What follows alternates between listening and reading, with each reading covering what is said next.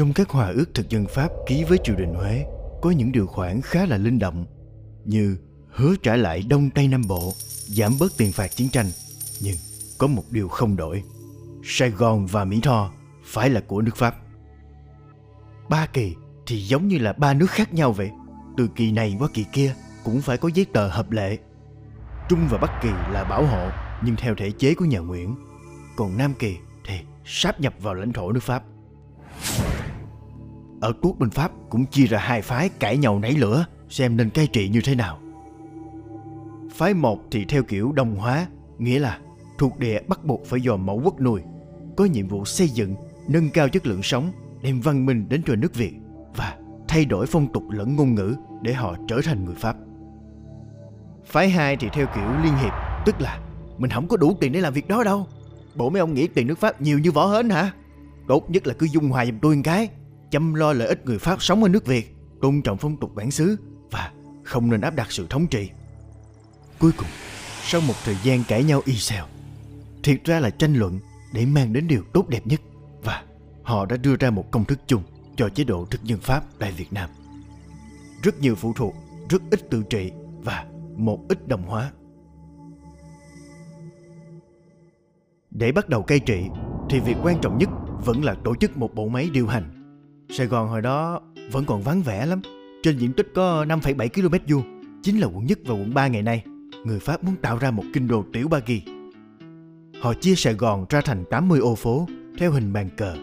Trước đó, họ vẫn phải thuê căn nhà của một người họ đoàn để làm văn phòng xử lý mọi việc. Dù vậy, đâu có thể cứ ở mãi nhà thuê được, cho nên việc xây dựng một tòa thị chính là điều cần thiết. Đã có một cuộc thi được tổ chức, rất là nhiều bản thiết kế gửi về và cũng có cả mớ trận cãi nhau nổ ra. Suốt 30 năm trời, tiến độ công việc cứ dậm chân tại chỗ. Người ta không quyết định được nên xây ra làm sao. Cuối cùng, nó cũng được khởi công. Viên thị trưởng đã đồng ý với bản thiết kế bên ngoài, nhưng còn nội thất bên trong thì lại tiếp tục cãi nhau. Còn lằng nhặn thêm cái chuyện tiền bạc nữa. Đầu tiên vẫn là tiền đâu. Nghe đồn là có những lúc á còn phải bán cả vé số để mà có kinh phí xây dựng. Và thị chính khốn khổ mãi 4 thập niên mới hoàn tất.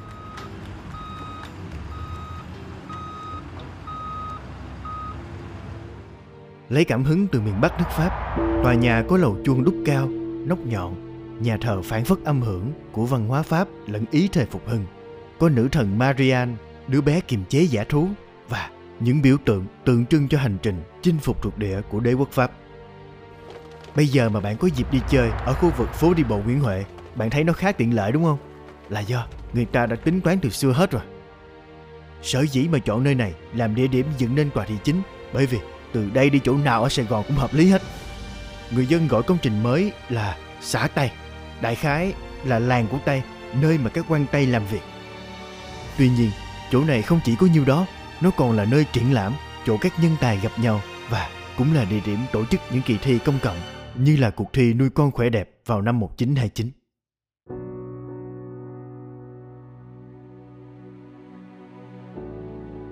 Ngày nay, dinh xã Tây vẫn đứng sừng sững giữa Sài Gòn và tiếp tục hoạt động với tư cách là trụ sở Ủy ban Nhân dân thành phố. Nói không quá, thì đây là một trong những tòa nhà được thiết kế đẹp nhất và là linh hồn của Sài Gòn. Xin mượn hai câu trong chuyện Kiều để tạm khép lại tập này. Rằng trăm năm cũng từ đây, của tinh gọi một, chút này làm ghi.